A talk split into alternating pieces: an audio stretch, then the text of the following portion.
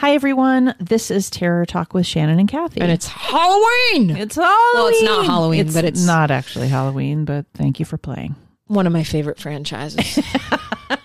Probably my favorite. Actually, it's my favorite horror franchise. I'm I was gonna gonna say, say, it. I'm just gonna say it. Own it. I mean, I love. There's a lot of them I love, but this one's my fave. Okay.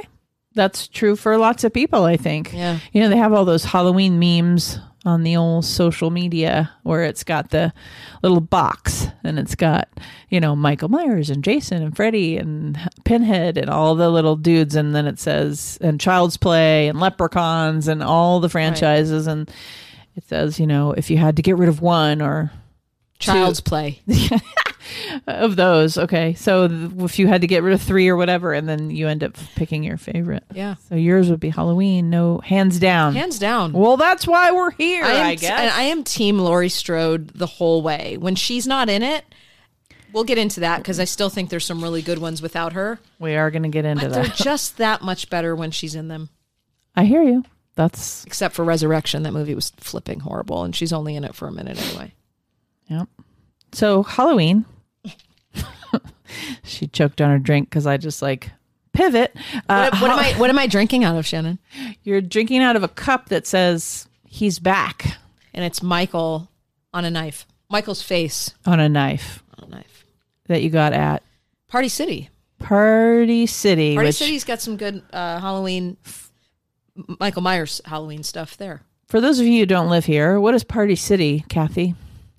It's a almost. It's almost like the size of a warehouse. Yeah, it's of. like any of the big warehouse type stores. And they just, you know, this time of year, it's decked out in all the different Halloween uh, movie franchise party stuff. So you can get Halloween themed parties. You Mm-hmm. can get, um, you know, Child's Play themed party. But on, on an everyday, you know, it's where people go to get their party supplies. They have a bunch of fall themed things. It's fun. Yeah. If you have having a party and you need decorations, Party City. parties. Balloons. the name is on brand. it's on the I, nose. wa- I walked in there the other day and they had uh, two skeletons dressed up as Chucky Oh, laying down on a table and there was blood all over them. Okay. Party City. Party City. It sounds like a party. Kathy is wearing her Halloween t-shirt. the night he came home. Yeah, and has her Halloween cup, so she's on brand as well as this is her favorite thing. So this episode we called the Michael Myers universe because at least I called it that because we're really talking about Michael Myers um, through through the movies. In other words, some of these movies don't address Michael Myers at all, but I'm still going to mention them, obviously.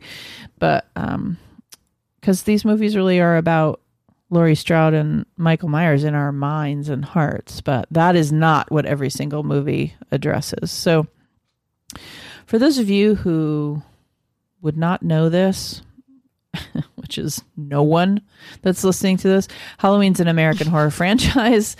Um, it's basically it's let's see how do i look at this let's start with this i look at this as halloween 1 through 6 and then halloween h2o and resurrection as a little bundle and then rob zombie's two movies as a bundle and then the new uh, halloween 2018 and then the upcoming two movies as a bundle Yeah. so i sort of look at it as those four chunks And the, the two the the newer series with Laurie Strode, those are in the same storyline as Halloween one and two. Because mm-hmm. once we get into four and five, well, three is not part of the series. Once we get into four and five, Jamie, the young girl, is supposed to be Laurie's niece, which doesn't match up necessarily with one and two. Yeah. so it goes off the beaten path. Yeah, don't try to. there's there's no joy in trying to make it all make sense necessarily in, as a universe. Like they're not. But I, they're, I they're not too worried about that. I that. do think it's why the newer Halloweens or the newer Halloween, there's only one out right now, also did really well, is because it really ties into the original storyline. yes, because I think the people that were original fans of those two movies. No matter your age or where you live, if you're fans of those first two movies, I think those have the most fans of those that that foundation, those OG stories, and so now they're, you know, given that some blood, which I appreciate. So the films primarily focus on a serial killer named Michael Myers. Um, let's go with the first, you know, this is how it started. As we've already stated, it goes off the beaten path and down different forks in the road several times, as we'll get to. But primarily, the foundation for this is a serial killer named Michael Myers, who committed, who was committed to a sanitarium as a child for the murder of his sister, Judith Myers. Now, again, this is the mythology from the beginning. So then, 15 years later, he escapes to stalk and kill people in a fictional town of Haddonfield, Illinois.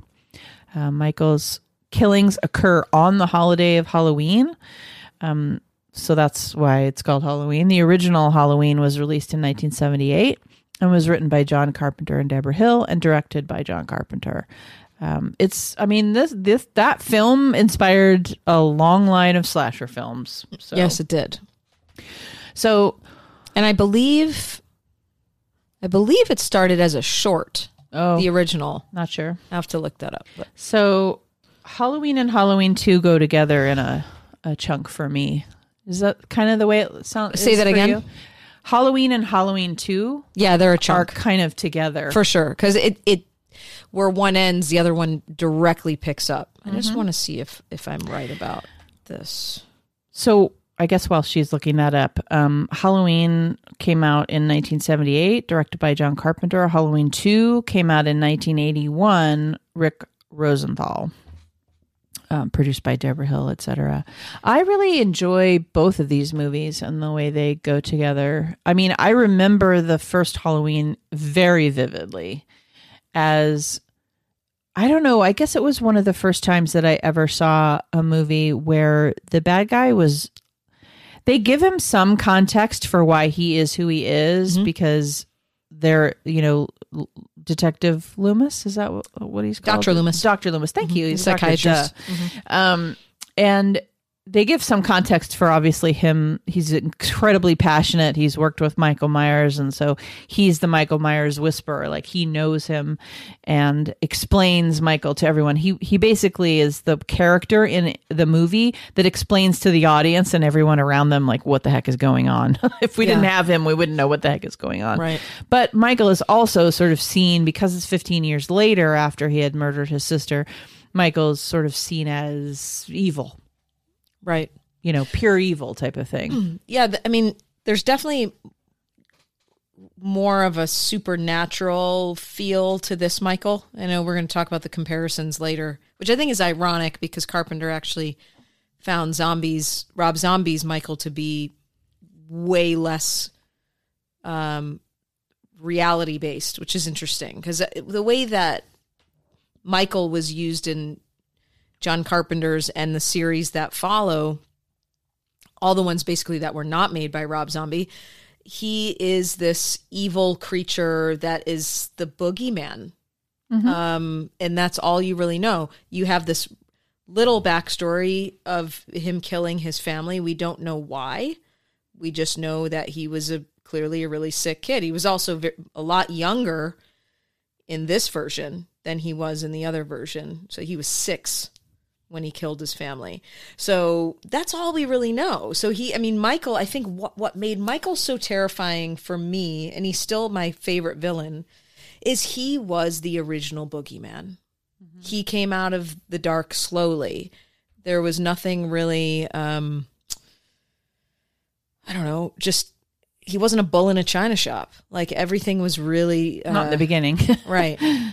So, right. um, I, I well, know. but I would add that you know people want it to be purely, you know, he's purely evil and he's like this kind of automatic killer type yeah. of person because in, that's how when you see him kill, that is how it happens. You see him sort of you know those those very iconic twists of the head of like when he nails you know when he knifes someone and hangs them up on a wall and then he like cocks his head like an animal and looks at them as if it's a fascination yeah and so, but then I would also add, but the one of the big main characters that you follow throughout, I think six, is that is a doctor, is a psychiatrist. So there's a mental health aspect sure. to that. You know, there's there's there's obviously there's this guy that's trying to he, uh, he's the one he's seems to be the only one that empathizes with Michael throughout the whole thing and I think they have that character for that very reason. Yeah. So that he's made he more human. Right. And he's trying to tell Michael, I promise you this is not going to get I think he says this in Halloween too. Like I promise you this is not going to get better because you're killing all these people. Like it's only going to get worse for you. He was his only he tried to be his voice of reason. Um and he was rooting for Michael and like you said, but but we still don't really know the why. No, not at this point. So Halloween 3 is called Season of the Witch. And it's different. I'm not going to get into all of the politics. You all know the fans of the Halloween franchise sort of know everything that was going on with this, but um, it has nothing to do with one and two.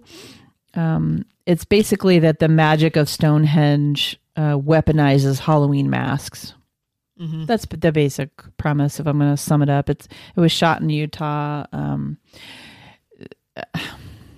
it so there is a Joe Bob. uh, No, there isn't a Joe Bob. Sorry, what I was going to say was is that um, there's a woman on the Joe Bob Briggs show named Darcy. She's one of the stars of that show and is his um, His mail girl. his right hand yeah basically and she loves this movie and talks about wanting it on the show and stuff so it, as a standalone movie, it's known to be pretty so that's that's Well i think her point Yeah. is that she loves the movie.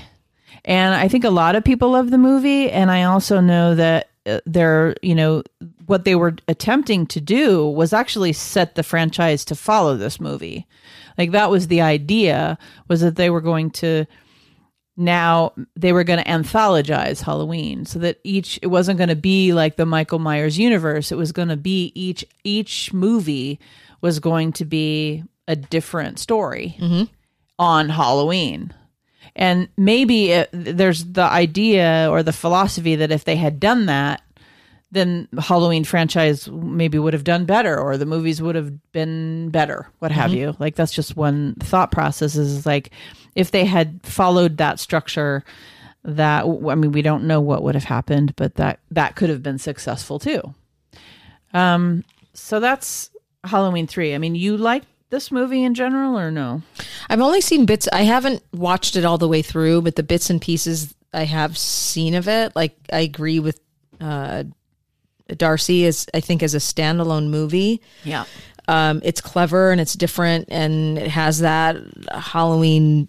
I don't know because it's the kids and the trick or treating and the Yeah. factory and the I don't know. It has that. Um, so if it if it was not part of this franchise, I think I would probably say it was good. Yeah, I I I do think that as well, and I just think it's a fun gimmick. To it's a fun like kind of campy horror gimmick. It's like the magic of Stonehenge has weaponized Halloween masks, and so when you put them on, you're it's just really I don't know.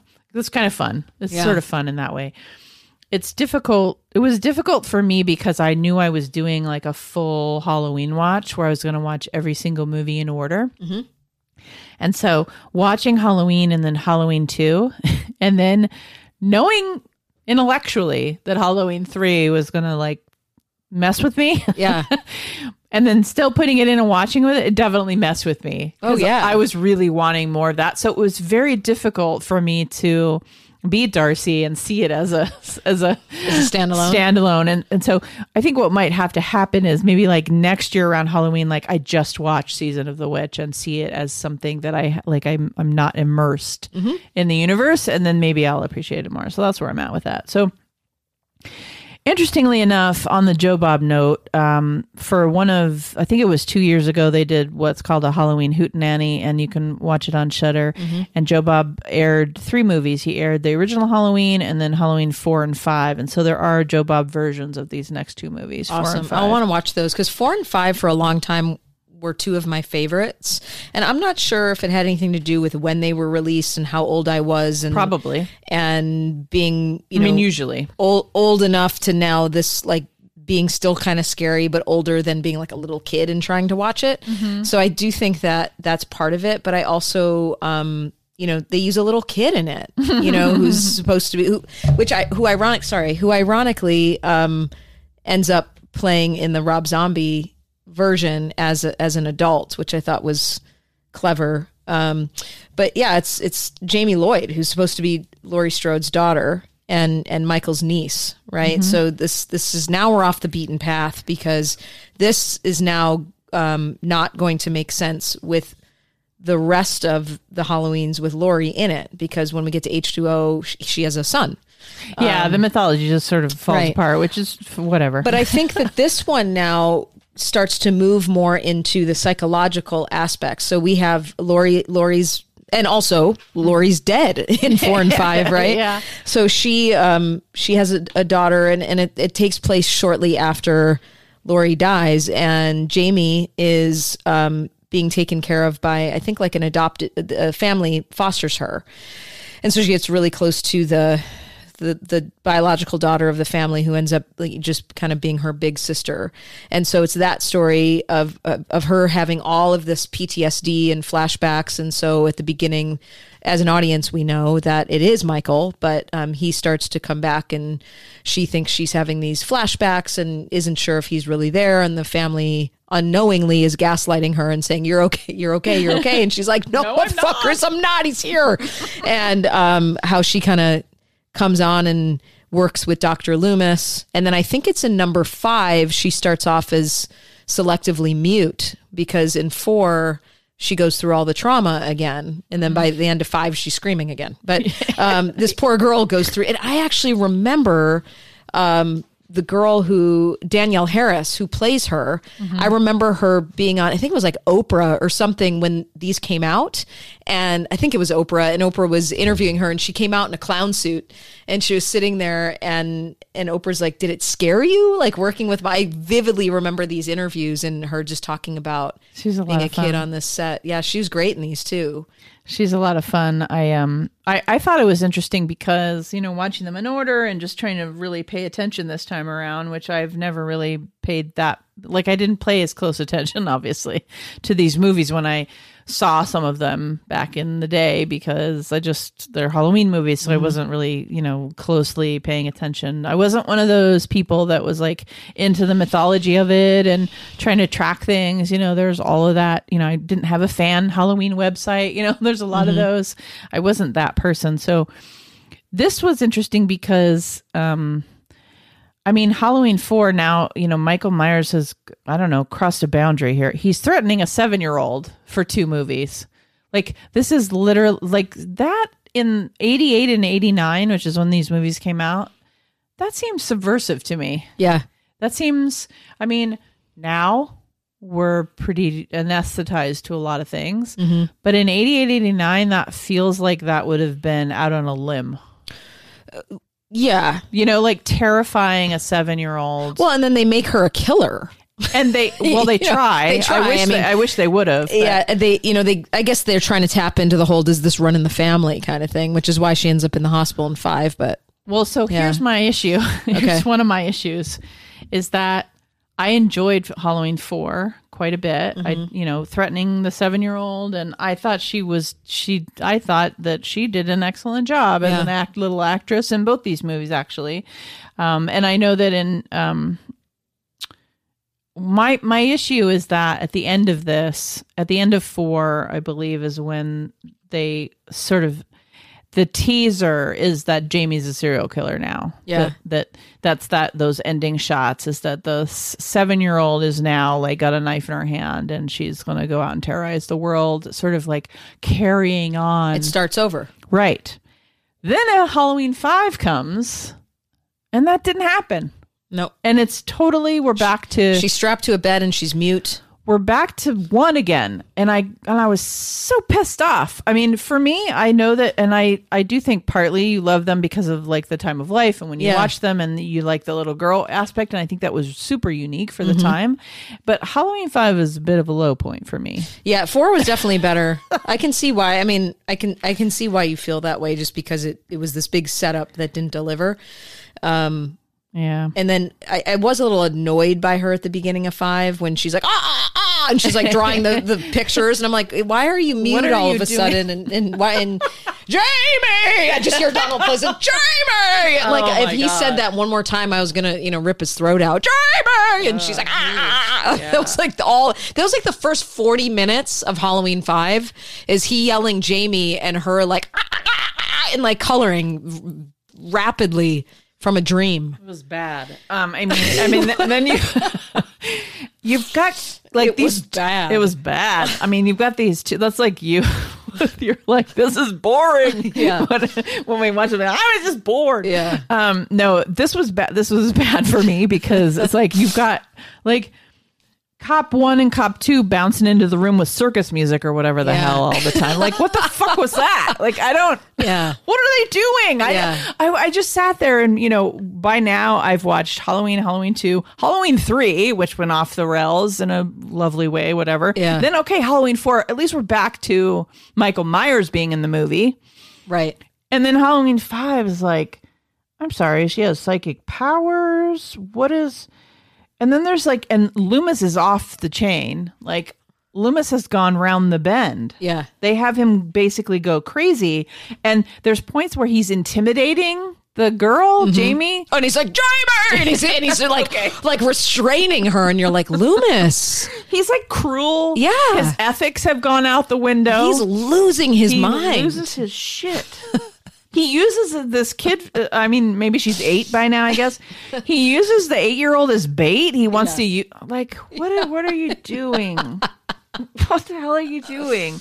yeah. I mean, yeah.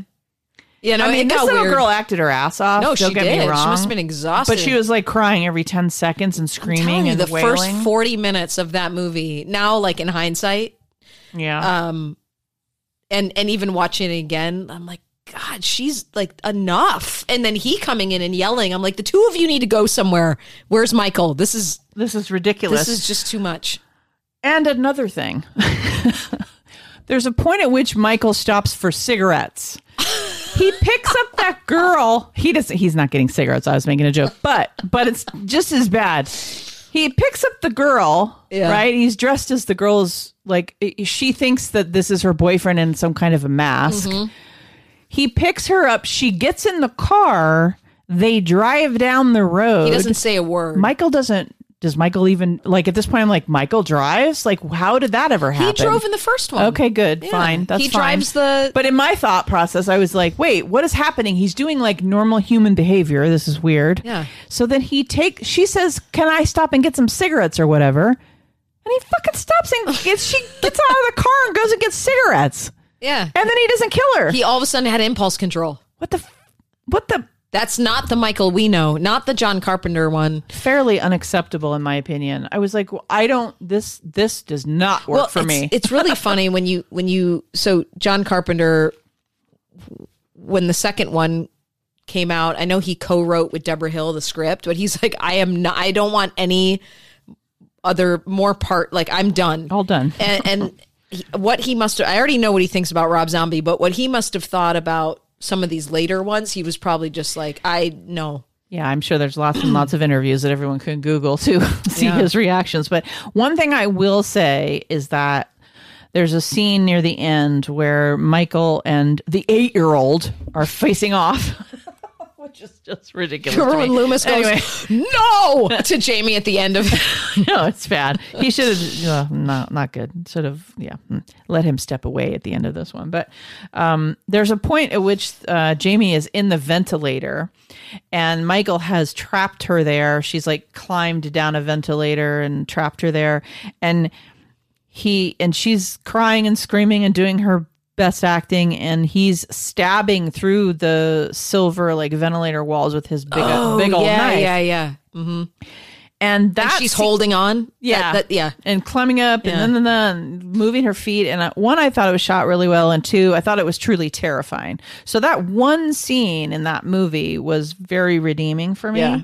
Um, and then I read a story about how the um, the character, the little girl, what's her name, Danielle? Danielle Harris. she was actually in that ventilator like all day and was having to like hang from her you know low budget whatever. She was it was this it was a day. Like You can tell when actually when I was watching it I think it was yesterday, the scene where she's holding. Mm-hmm. You, can, tell she's really doing she's it. sweating. Oh yeah, Like, that was So real. She was in there. Yeah. It was real. And I will say it's really hard to know how they got away with all this given the child laws when you're shooting, Sure. uh, schooling and hours, and you can't work after a certain time, and blah, blah, blah. like how they managed to make these movies is beyond me. But I imagine they had a difficult time. So Well, if you look on Rotten Tomatoes, Halloween Five got one star. yeah, it's bad. Sorry. Man, I don't remember it being that bad, but it really, I guess it. Well, you know what? I I understand. There are a lot of movies that are bad that I love. So because of whenever I saw them or why or whatever. So I do always, I, I did, I do still share the same sentiment as I did when I watched it a while back, though, which is the first forty minutes of her kind Yeah. of selectively mute screaming garbage. with Donald Pleasance going nuts. Bad. Nuts. Um, You just like to be Donald Pleasance. I can tell. no, it's just that that, and then he's got the gloves on, and the whole thing is just weird. Yep, bizarre. Okay, number six, Yes, please. totally underrated. Okay. Uh, I think so. First of all, Go forward. First of all, Go forward on your to rant. Hollywood, Paul Rudd. Welcome to Hollywood. Introducing Paul Rudd. So young. Um, I like this because it's the, and I I actually I did not rewatch this one for our show today, but I She's seen it so many times it I've seen matter. it, and it's one of my faves because it goes into the story of Tommy, Okay. which if you've all watched the first one, Tommy is uh, Laurie Strode's the little boy that she babysits and witnesses all of this. Um, it's all shot in Salt Lake City. It's beautiful. It's actually beautifully shot. But uh, I liked this story quite a bit. Did you like Six? I did. It was I mean it's the last one for Donald Pleasance obviously. Um I did like it. I liked I I thought it was different. I didn't hate it like some people do, but I I whatever. So I'll, I'll just give a real quick synopsis of the plot of this one. So on October 31st, 1989, Michael Myers and his niece Jamie Lloyd are abducted from the Haddonfield police station by the mysterious man in black and two of his henchmen. Six years later, October 30th, 1995, Jamie has been impregnated and her infant is born, being taken away from the man in black. Um, so, anyway, it starts with all of that. And then Loomis has retired, moved to a cabin where he lives like a hermit, which is, that actually does that is fluid because based on what you were saying in Halloween Five, how he really starts to lose his mind. um, so they overhear Jamie's plea for help on a local radio station when she makes a call to Loomis, only to be ignored by Barry Simms. Michael catches up with Jamie and she crashes the truck into an old barn. He kills Jamie, but finds her baby is not You started getting goofy there. the truck. Yeah. So Halloween six is called The Curse of Michael Myers. I didn't mention it before, but four is the return of Michael Myers, five is the revenge of Michael Myers. They all have these subtitles. And then six is the curse of Michael Myers. Because I do know that there are some of our listeners that are not like horror experts. So I want to throw that Yeah. out there. So, but Tommy gets pulled in here because he ends up, um, I think he ends up taking care of Jamie's baby, doesn't he? Mm-hmm. Yeah.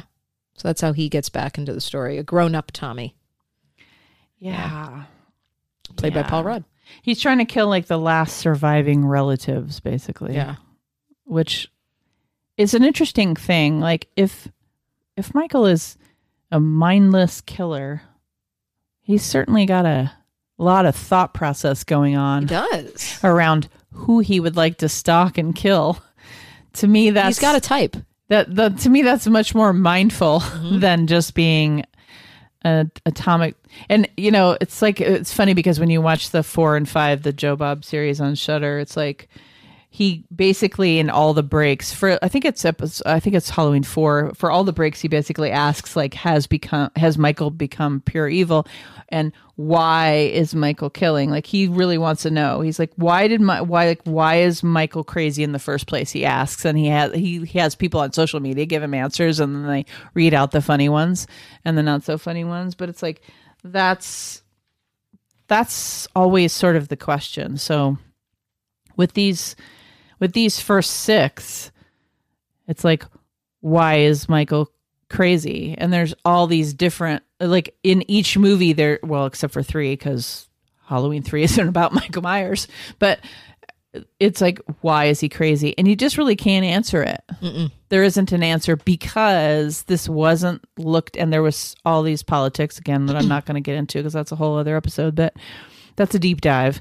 Um, around which movies got made and why they got made and all the politics and rights and fights and things that were happening it's like so there isn't this cohesive psychology or mythology in those first six movies it just Correct. doesn't exist Right. so um, I applaud Joe Bob for asking the question, and the answers were funny. And pr- from a producer's standpoint, it was a funny way to like go about talking about it. But there is no answer to that question. Is my answer? Do you agree? Yes. I do agree. Okay. Yeah. So Halloween, the next, so there's those. This is the way I see it. Like there's those first six, and I include three in there because it goes along with what was going on at the time, um, just politically with everyone in this franchise, and so it makes for an interesting story that way. And again, like Kathy said, it's a standalone, a good standalone movie. So then we move to Halloween H two O and Halloween Resurrection. Man, So I let's talk about loved H2O. Okay, so let's talk about that. So it's Halloween H2O 20 years later is the full title. They always give them the subtitle. So this came out late 90s, I believe, because Resur- uh, Resurrection was, I Oh. mean, Curse of Michael Myers, excuse me, was 95. So was it maybe 97, was 98. 98? Okay. this was what so many of us were waiting for was Laurie comes back. Because now Laurie's alive again. We're off of four, five, and six. That whole storyline never happened. Laurie's now older. She has a son. I think I I don't remember if she's widowed or divorced or whatever, but it's just the two of them. And uh, it takes place during Halloween season, clearly. And she has a, a a lot of PTSD from the holiday. She's not looking forward to it. It's a day she wants to Nightmares. just kind of sleep through and and Josh Hartnett, who plays her son, goes to this high school boarding school where he has a few friends that want to stay. Where is it that they stay overnight or something? For Yeah, some camp or something. yeah, um, and you know, Laurie's already on hyper alert, and slowly we find out that when he and Michelle, young Michelle Williams, is in it. Oh, they go to they they all the kids go to this private boarding school, and they're then sleeping then they want to then they want to go away on a trip, and he lies That's and right, says that's right. He lies and says that the you know he's not going to go because Laurie's like, "Don't you dare!" Right. You know you're going to die. Michael will come and get you, and then um and then he goes anyway. Okay, that's right. And then Adam Arkin, Yeah. Adam Arkin, Alan Arkin, Al, was- Adam. Adam, yeah, he ends up he's great in it too. But they he and Laurie put together that you know Michael's out, he's back, and um they have to go rescue these kids. But then Adam's big epiphany is that she's Laurie Strode. Like she's been lying about Right, her, her identity identity. the whole time. And then there's the moment where they're like making out and having date night while the kid's gone, and she blows him out of the water as far as like, I'm Laurie Strode. You know the Yeah. Story. And Yeah. he's like, holy shit. H2O was it was good because it was it was definitely um m- more in line with 1 and 2 as far as like if you were to Yeah. storyline making sense and it was everybody had been waiting over a decade to see Jamie Lee years- Curtis back. 20 years 20, later. 20 years later yeah. H2O we'd been waiting for 20 years to see her come back. So um and it was a good movie. It didn't disappoint. So Yeah, and it was a young star vehicle because you know Josh Hartnett, Michelle Williams, it was Dawson's Creek era. LL Cool J. So it was also that. oh yeah he plays the guard. Yeah, culturally, um, it was in the zeitgeist, right? Like it was people you recognized and liked and wanted to go to the movies because now movies by this year, 1998, like movies are star vehicles by this Right. point. So yeah. how'd you like this one Oh, I liked it. I liked it when it first came out. I remember mean, seeing this one in the theater yeah, I mean, I knew this movie. In other Yeah. words, you know what I mean? Like I, I can, I can very much acknowledge and own the fact that a lot of these like older horror franchises are not things that they are things I'm watching now as opposed to things I w- would have watched then. And so like, but this movie I remember, like I remember Yep. it being in my world. Yep. So, for sure um, and liking it. And, um, then Ho- resurrection then there's Halloween Resurrection. the worst Michael Myers mask Oh, the worst mask. Um, now was this Carpenter? Did he do Resurrection? I'll look it up. You tell you tell the people what you think of this movie. this movie's crap. Um, I just love it when you like you're this is a pile of shit. it was a pile of shit, and I hated that they, you know, they, they and then they put Laurie's now in a, a in an asylum, okay, and she ends up committing suicide at the end, which is just stupid because she would not do that. So this movie came out four years later in 2002, um, directed by Rick Rosenthal. okay. And what was your question? Um. So can we go through the cast first? Busta Rhymes. Thomas Ian Nicholas, who's always like showing up in in the dumbest films. He's American Pie guy. Um, Tyra Banks. Just stop. I'm just gonna stop right there. Okay. Just gonna put that right over there on the table. They turned a really great franchise into a joke. It might as well have been Scary Movie Seven. yeah. It was flipping terrible. I'll save my cuss word. It was so bad, and you get about five minutes of Jamie Lee Curtis at the end, and she commits suicide. I watched it once in the theater. I will never watch it again. Never say never, but I can't imagine that I will. Um, young Sean Patrick Thomas was in it. He's probably the only good actor in the whole cast yeah. um, it, other than Jamie Lee Curtis cameo. And I just, it just, I, it's bad. So at the It's a end, reality show. at the end of so this was I had a lot of problems with this movie, but at the end of H two O, uh, Laurie Strode decapitates Michael Myers. Yeah. So that's why they had to call the next one Resurrection because the man was dead. He was decapitated. Like there isn't any there isn't any fiction unless you want to go full blown alien supernatural. Sure, we can go there. But like if you're trying to keep a linear linear like people movie happening, like okay, he was dead. So he resurrects and I They film a reality show in the original house Yeah. in Haddonfield. Yeah. And so all these that's where idiot Tyra celebrities and show up. Yeah, yeah, in. and and the the first like hour of the movie, it's them like with the reality show camp. This is when reality shows were starting to like really take off. Yeah, there's obviously a reason why they did it this way because this was in the culture quite a bit. it's and, just it it's just bad all around. and then there's a point where Michael, um, he actually has the wherewithal to go and give his bloody knife to a psych patient. So that that psych patient will be blamed, and they actually talk. They actually make this psych patient a Michael Myers fan. He like he has sort of um on the spectrum kind of feel to him which i didn't appreciate and then he is reciting off facts about michael myers kills and holding the knife so this is my problem a lot of times with michael in general about the whole- when i'm looking at the whole franchise is kind of like what i said about the other movie is that that takes a lot of thought process going in Yeah. and giving a psych patient a knife in order to frame him so that you don't get caught. Like how is michael thinking about like what? No. Right. I, i'm no. That movie no. I think we agree. So that um that's the first six and then the i guess what we now these days would call a reboot that was 20 20 years later around the turn of the century. And then now um we go into rob zombie territory. So rob zombie decided to put it out there and do a couple of halloween movies. And i think you had some information about uh, carpenter versus zombie type of Yeah, I mean, okay, so I'm just going to say this. I'm still 100% team original franchise. okay Um, I actually refused until we did this series. I refused to watch the R- Rob Zombie versions just because as did i it's blasphemous, and most of the time, my opinion of Rob Zombie is, and I know a lot of people feel he's quote unquote misunderstood. it's okay go for it Um, he it, it just feels like a derivative of what you know the original films are. He uses it's it's just, it's just so much like unnecessary, gratuitous like torment and over the top like excess use of profanity and rape as a crutch. Like there's always some girl screaming with their tits out and getting banged and raped. And it's like every movie, it's like he just loves to use this. And although I understand the intention of using some of it for this film because of the way that he tried to create Michael's backstory.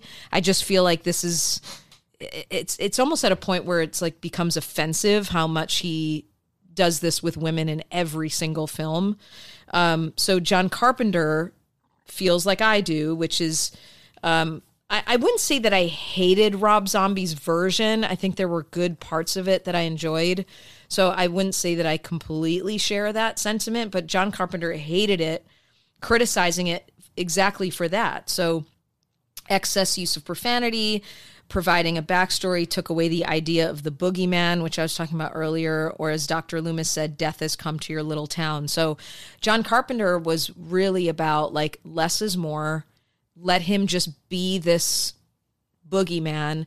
And I think that Rob Zombie's movie had a lot of potential because I liked where he was going in in really discussing the psychology of a psychopath. I think there was a I felt for that little boy. I did too. I felt for that little boy in the bullying. Where I get lost is why we need the rape scene in the in the prison, why we need the two guards. Like it was so excess and so uncomfortable. And this is where I don't like um those themes for shock value. There was no reason that girl needed to be raped and tortured in that prison cell. It did not add to the film.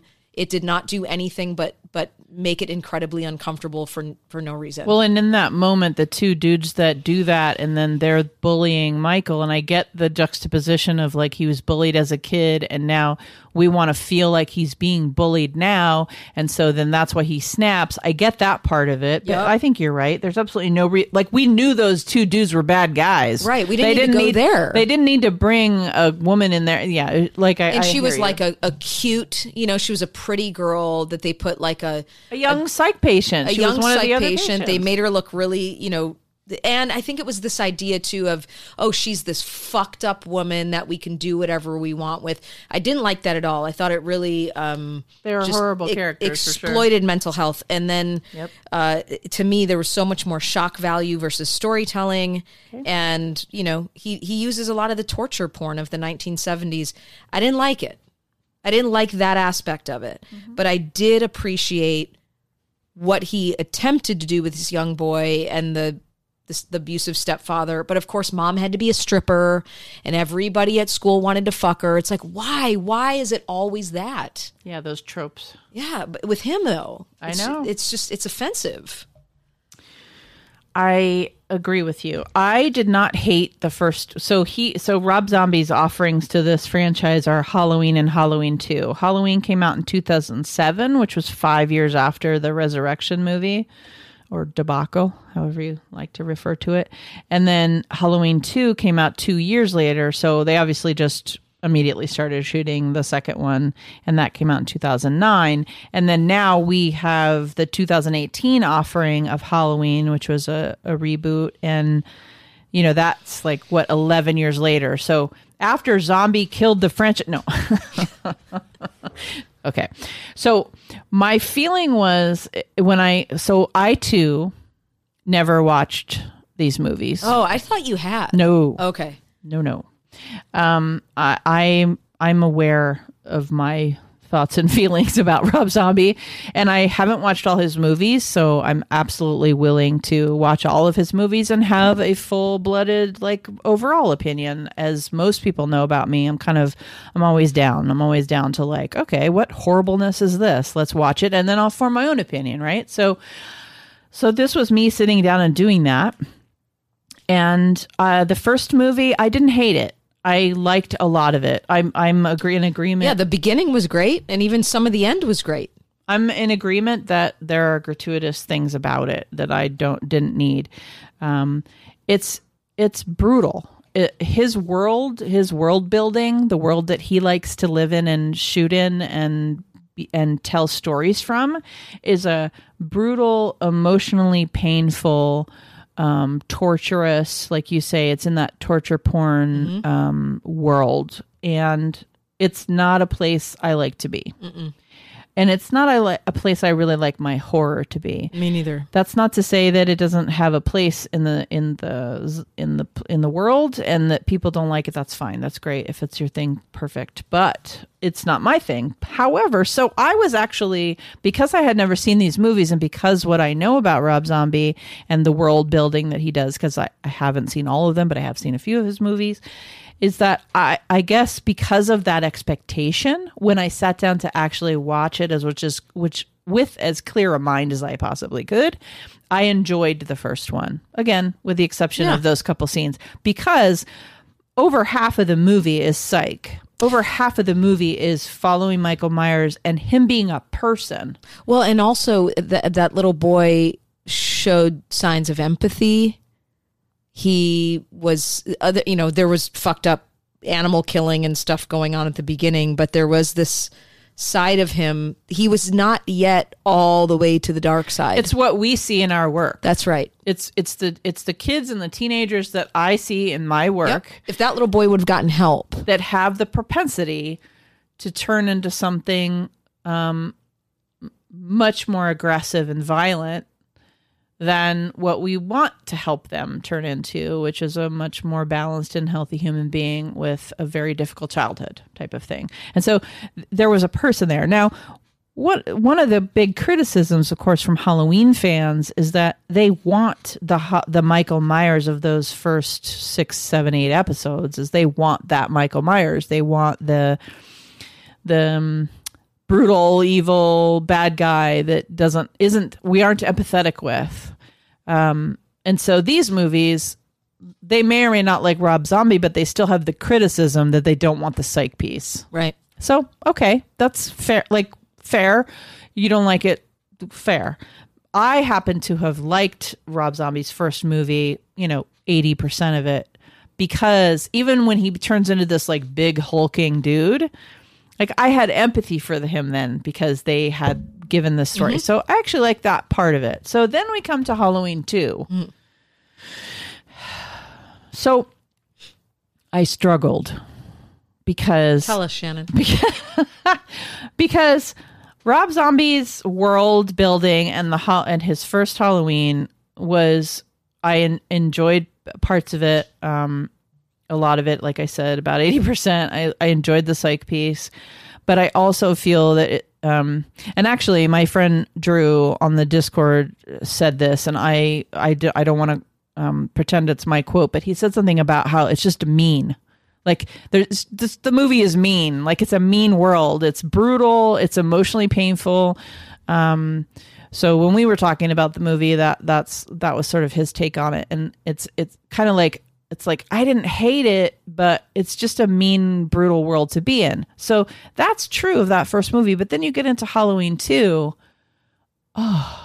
Yeah, I had to watch. I if we weren't doing It's this, I would not cast too. if I if we weren't doing this, I wouldn't have finished it because about 10 15 minutes in, I had to take a break. Yeah, I went back to it like later that day. I watched another half an hour. I felt like I, yeah, I felt like I had to do that with, w- with the first one too, just because it's brutal. I didn't do that with the first one for whatever reason, but Um, but I hear you. I think it just he he um I watched it in pieces to Yeah. to finish. My thought was that I watched it in pieces because it went off the rails. So whatever he set up in the first movie that I liked, um, went completely off a cliff in Halloween two. It was just it. The two was zombie at his torture porn yeah. um mode. I almost feel like he had to be safe in one enough that he was still pulling in Probably the the like anybody would want to work with him, and then they get there and it's Well, that. I mean, the article that I was looking at, which I can share on Facebook for everybody, it's called "Why John Carpenter Hated Rob Zombie's Halloween." It, they talk a little bit about how Rob Zombie had to be smart enough to to to it try to pull in as much of the original fan base. But once he had made one and was given the green light to do two, he's like, "Well, I'm going to leave you all in the dust. Now I'm going to really do what I want." Now I'm going to be me. now I'm going to be me. And this is what I mean it it's more representative of the devil's rejects and all of that stuff that like you said that the where he goes in order to have gotten the permission to do to, he had to incorporate parts of the original That, franchise. that that makes perfect sense from in Hollywoodese Mm-hmm. because that's true of anything any- of anybody. Like so, in a more tame way, if you're an independent filmmaker, you need to make a really great movie, and then eventually you get to you know then you have to like work and get be a hired gun and do movies as a director that you don't necessarily want to do but then you earn your credibility and then you get to do what you want. So that just like makes sense to me. That's how it works. So his entry into this was you know, telling a good, pretty good story and maybe having some disagreeable scenes, but the the first one was a good story and it was interesting and I did feel empathy for Michael and that was what he was going for.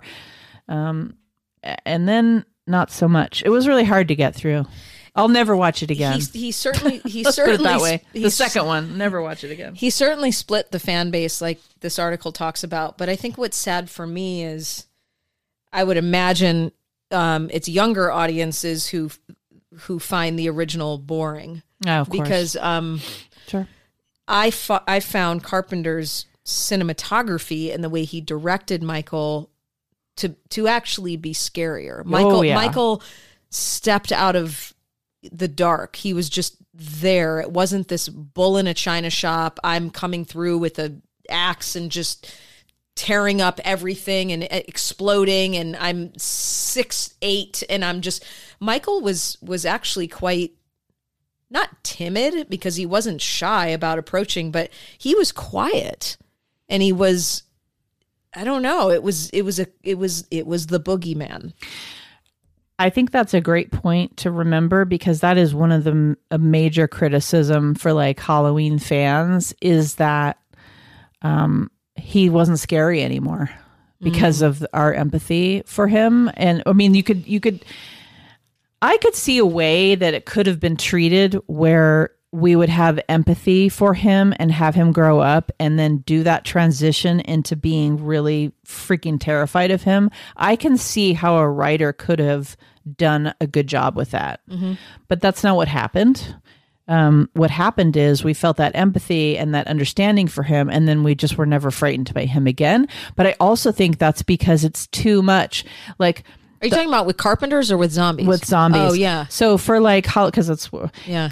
because for Halloween too, um, what ended up happening was one of the reasons why I kept turning it off or kept taking breaks was because it was so the screaming, the running, the screaming, the loudness of it was starting to really overwhelm me. And unfortunately, that's not scary. No, it's obnoxious, which is why Sheri Moon Zombie in House of a Thousand Corpses, I w- had the hardest time getting through that because she just screams like a banshee through like the whole It's thing. not scary. No, it's annoying. I get that this is the world that he is in and he does it in every movie. And I guess that it's like fear by over stimulation. what are you trying? How are you trying to scare me? Because it's not scary to me. I think- it's just like, I don't, I'm not scared.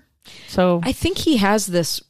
I mean, not even I think. I know he has this perception of women because clearly he. I mean, the way that he directs them and the tropes that he uses is just you know they all need to be running around half naked strippers screaming. They're they're just like they're so one dimensional in his films. Um, the I will give him some credit for Halloween one, where he did give the mother a little depth um, and and her complexity and and what she was trying to do to save her kids. That was there. That's the most depth I've ever seen him put into a female character, like the psych patient. You know, I keep going back to and what she was used for for that scene. Like it angers me. right. This is not 1971, dude. Like, you know, it's just a different time and and for women to watch a scene like that, not only not only is it offensive, it's incredibly triggering for 90% of women who have probably been raped or assaulted and it's not it wasn't a necessary there was no revenge from that. There was nothing there was no point in that scene. Yeah, and for me, from like we talk a lot about horror movies being a, a useful psychological task, you know, a useful way to work out some of your stuff, a useful way to work with fear and death and you know death anxiety, and there's all of these ways that we obviously are um, you know, using a megaphone to talk about that Yep. and how horror is such a vital part of psychology. And for me, again, I'm always willing to hear the other side or to be turned around in some way on this. But for now, I don't see the psychological usefulness of that. I think it hurt me too because it took what was perceived to be as a defenseless psych patient who nobody was caring for that was vulnerable and nobody was protecting, which is not the reality of of most psych hospitals. No. And that she was walking around and entrusted by these two pieces of shit. And it just to me it's like in that moment the psych patient became this object of entertainment and it was really sickening. It was maddening to me. And going back to what we were talking about last week on Black Mirror, how women's torment is often a a, a pillar of entertainment. That is a perfect example of that. Right. That's So, a great, it's a great For point. that reason, I give it 75 thumbs down for that scene alone because I love horror. I'll watch some of the most gratuitous shit, Oh yeah, but this was just not so much. Yeah. I um and I think in the coming months we're going to do an episode on psychiatric hospital representations. Like uh, we started out this season by doing men- just like kind of more more general mental health representation in horror movies, and we're going to do an episode on um, psychiatric hospitals representation. So this might you know maybe we'll throw that in there as a as a footnote because we've already talked about it. But let's end on a good note, shall we? we shall. The next offering and the last of what we have that has been out in the movie theaters so far is Halloween 2018. It's I loved that movie. Now let's let's talk about what that movie did that Zombie didn't do was make these women kick ass. Yes, ma'am. And Laurie Strode and just that whole lineage, the whole storyline of the women in her family and preparing for his return and and also just again this is where they really brought the psychological piece is she was equipped after all this year these years of torment and torture. And every time that happened to her she became stronger and stronger and stronger to the point where she overcorrected. At least that's what it looks like at the beginning where she's overly paranoid. However i want to say this is sort of i don't mean to digress but when we are and you've seen this too shannon i'm sure is when we're working with clients um, why context is so important is looking at the difference between real per- uh, versus perceived fear and how if we don't have the entire story we can look at somebody who's paranoid and i think if if you're looking at laurie strode from um, a, a patient point of view at the beginning of this movie, people who don't have the whole context and go, wow, man, this woman's batshit crazy. But if you know her whole story, it's not a perceived fear. It's fucking real. And she's getting ready. And everyone thought she was crazy, but it was very true. Mm-hmm.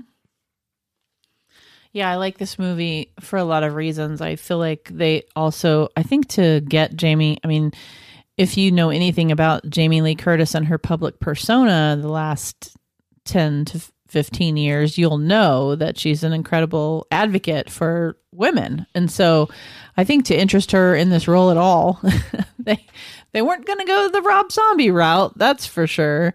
Um so I think to interest her at all it had to be like a women's empowerment kind of kick ass situation. Now, there was a part of me that was like, oh God, I hope they don't go too far down the advocacy rabbit hole and No. make it and make it a bad It, movie. it could have been. they Yeah, didn't do that. They didn't. It was just enough. They they made it a great movie. Yep. And it came out in 2018 and we have to look forward to um, next year in 2021 hypothetically so this is david gordon green's universe he's directing all three of these movies and so halloween in 2018 halloween kills in 2021 and then halloween ends in 2022 and you know i can see how they're trying to make this the the the the doneness the mm-hmm. end the ending. But you know as we know i'm sure people thought it was done years ago. So After 2018, though, I, I, I did want more.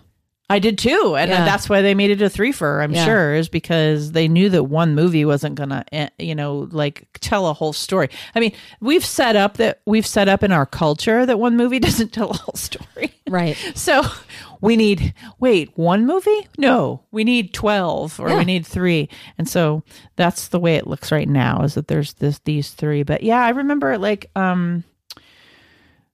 Did you and I see this together? I actually went and saw this alone. Okay, Yeah. Um, I don't remember. but we ta- we it. we definitely talked about it right after. Yeah, we talked Um, about it right after. The, the two people who who love this franchise as much as I do would be you and my friend Rob, who's going to come on and talk about his movie Project Horror. Mm. Um, like the most diehard Michael fan. It's I- it's really its own following, and people either appreciate it or they don't. So There's tons of really great fan sites and stuff too. So I'm sure as the you know as the health crisis ebbs and we handle our cultural shutdown right now, Mhm. um, then you know we'll we'll get back to the movies and hopefully these movies will be some of the additional offerings. I guess I'm Yeah. pretty excited about that. To be I- honest, I am too.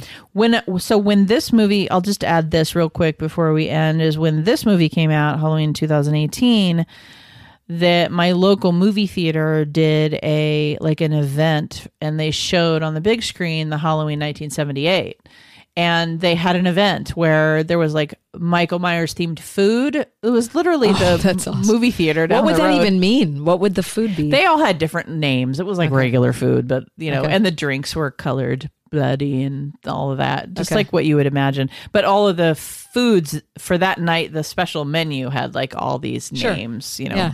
Halloween type names. And then they also had an actor in the lobby in like a in the in the Michael Myers outfit behind like a wall with um and you could like t- stand in front of him. He was in jail. Uh, that was the idea. He was in jail and then you could stand in front of him or whatever and take your picture so they oh, did. that's cool. it was just fun and i had never seen you know the original on the big screen. Yeah. so that was super fun and it was one of those movie theaters either. where you could eat and drink in your seat so. Awesome. yeah. I just was remembering that from two years ago when i was prepping for this episode so but that's that man Cool. got any last thoughts your favorite No, I just um I think we said a lot. I'm really looking forward to the the next two. yeah and when they come out we'll be talking about them so thank you so much for listening to terror talk my name is shannon And I'm Kathy. Sleep safe, everyone.